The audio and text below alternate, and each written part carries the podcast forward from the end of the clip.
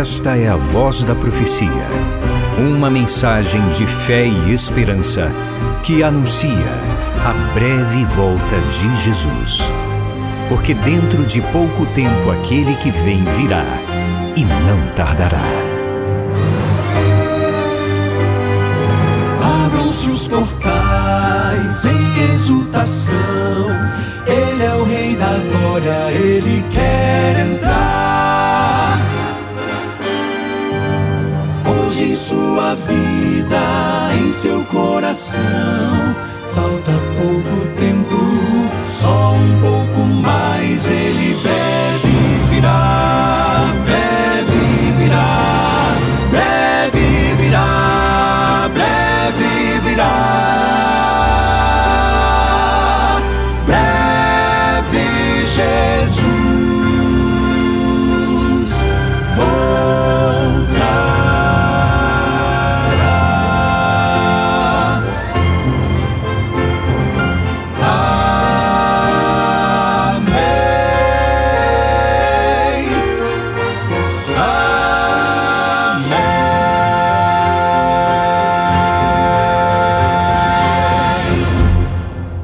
Que bom que você está aí, eu estou aqui e o melhor de tudo é saber que o nosso Deus está conosco. Ele nos conduz nesse momento quando nós refletimos em Sua Santa Palavra. Ontem pensei com você a respeito de duas ilusões que são comuns nesse mundo. As pessoas se iludem com o pensamento de que é possível viver e ser feliz sem Deus. E outra ilusão comum nesse mundo o pensamento de que com as conquistas materiais e temporais a gente encontra segurança e esperança.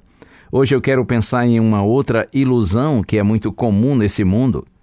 O mundo se ilude e busca sua felicidade nos prazeres do pecado. Salomão já dizia que há caminho que ao homem parece direito, mas o fim dele é caminho de morte. Provérbios capítulo 14, verso 12. Observe, Salomão está falando a respeito de caminhos de morte que parecem caminhos de vida. Cristo disse que essa é uma porta larga e um caminho espaçoso, pelo qual a maioria segue, até porque combina com a natureza pecaminosa. Mas finalmente Jesus diz que essa porta e esse caminho levam à perdição. O pecado é assim mesmo. Ele é colorido, mas desbota rapidamente. O pecado parece barato, até de graça. Depois, porém, chega a conta, chega a fatura. O pecado, a princípio, é iluminado, mas quando as luzes se apagam, a escuridão é assustadora. Em pouco tempo, a luz vira trevas. A liberdade vira escravidão. A euforia vira solidão. A realização vira frustração. Ou oh, é assim mesmo com o pecado. Não demora e a alegria vira tristeza, e a vida vira morte. Na vida é assim, meu amigo, minha amiga. Nós somos livres para fazer nossas escolhas. Contudo, nós nos tornamos escravos das consequências das escolhas que nós fazemos. Você sabe, o plantio é opcional, mas a colheita torna-se inevitável. Na carta aos Gálatas, capítulo 6, versos 7 e 8, está escrito: Não se enganem, de Deus não se zomba. Aquilo que o homem semear, isso também ceifará. E Paulo diz: Quem semeia para a sua própria carne, da carne colherá corrupção, mas quem semeia para o espírito, do espírito colherá vida eterna. Você compreende quando Paulo diz assim: quem semeia para a carne, quer dizer, quem vive de acordo com sua própria natureza pecaminosa, inferior, tendenciosa para o mal. Quem não controla essa natureza pecaminosa, e vive de acordo com os seus desejos e suas paixões. Quem semeia para a carne, da carne colherá a corrupção. Mas, Paulo diz, quem semeia para o Espírito, ou seja, quem permite que o Espírito Santo guie a sua vida, esse, diz Paulo, colherá vida eterna. Portanto, uma ilusão comum neste mundo, o ser humano se ilude buscando sua felicidade nos prazeres do pecado. Mas eu quero compartilhar também com você hoje uma ilusão que é comum entre os cristãos. Na carta de Tiago, capítulo 1, verso 22, está escrito assim: Sejam praticantes da palavra e não somente ouvintes, enganando a vocês mesmos. Você ouviu bem? Tiago diz que não podemos ser apenas ouvintes da palavra, porém é importante que nós sejamos praticantes. Há pessoas, mesmo dentro do cristianismo, que imaginam que ouvir, conhecer e compreender isso já é suficiente para se considerar um cristão. Pessoas que consideram o cristianismo apenas como uma teoria, contentam-se com o conhecimento teórico e não buscam viver a prática cristã. Acredite, a vida cristã é muito mais do que uma teoria é uma experiência, uma vivência com Deus. O conhecimento deve funcionar como um trampolim que nos lança para a prática do Evangelho, para a caminhada com Deus.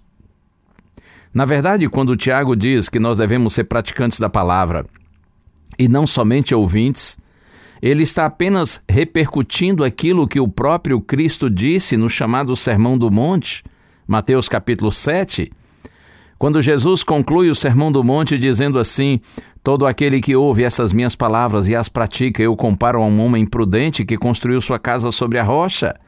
E Cristo diz: quando vem chuva forte, quando os rios transbordam, essa casa permanece firme, porque está construída sobre a rocha.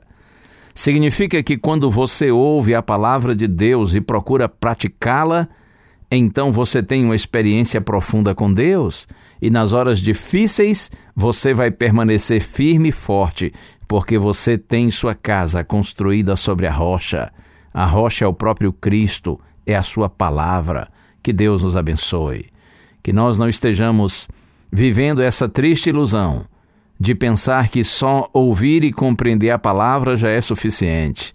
Que nós estejamos entre aqueles que são ouvintes e praticantes da palavra, para que assim nós vivamos com segurança e com a bênção de Deus nós vençamos. No trono do viver só existe lugar para um lugar de quem governa todo o ser. Trono do viver só pode haver um Senhor. Se forem dois, um será amado e outro rejeitado.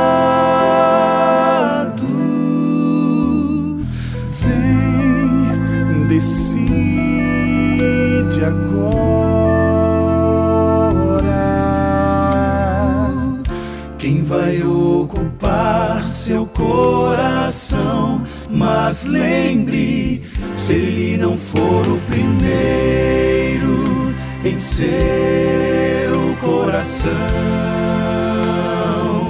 então já não é mais nada, não passa de uma ilusão. Mas se ele for o primeiro, o seu companheiro, motivo do seu existir, você vai viver, você vai sorrir, você vai vencer.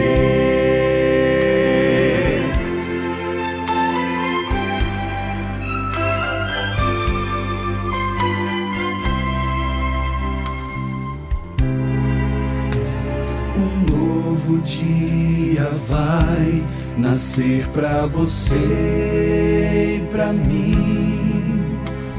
Depende de aceitar Jesus no viver.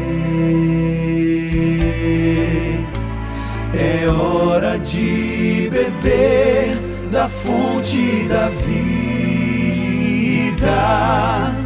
Você verá, em Jesus existe plena alegria.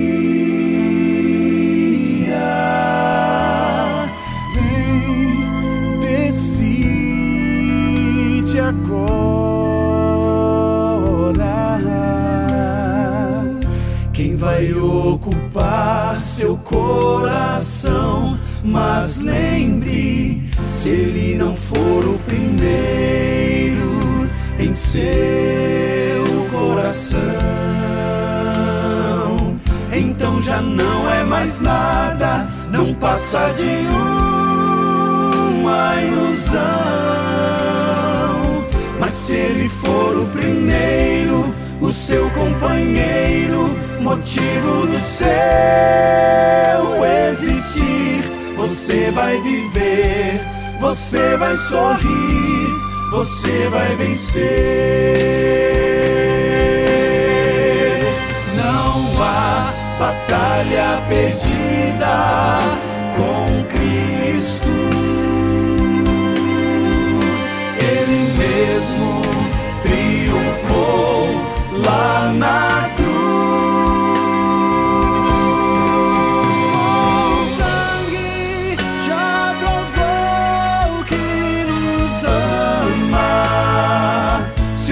coração não for dele, não será de mais ninguém.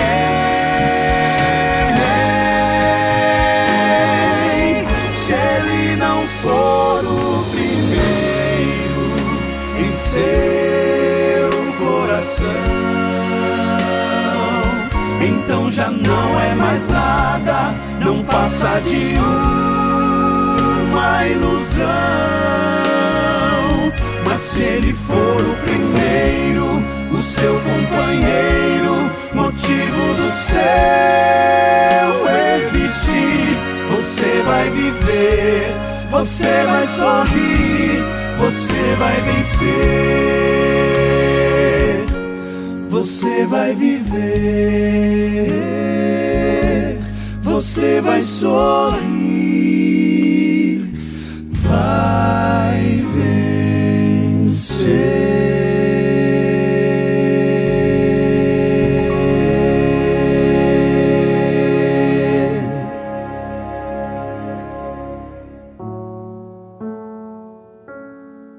Senhor nosso Deus, glorificado seja por tudo o teu nome, Pai. Nós te louvamos porque tu nos ajudas a compreender que não há felicidade nos prazeres do pecado, muito pelo contrário. A verdadeira felicidade está em andar com o Senhor e não só ouvir e compreender tua palavra, mas também praticá-la e vivê-la. Ajuda-nos, Senhor, a termos mais do que essa compreensão, a termos essa experiência de andar com o Senhor pela fé. Oramos em nome de Jesus. Amém.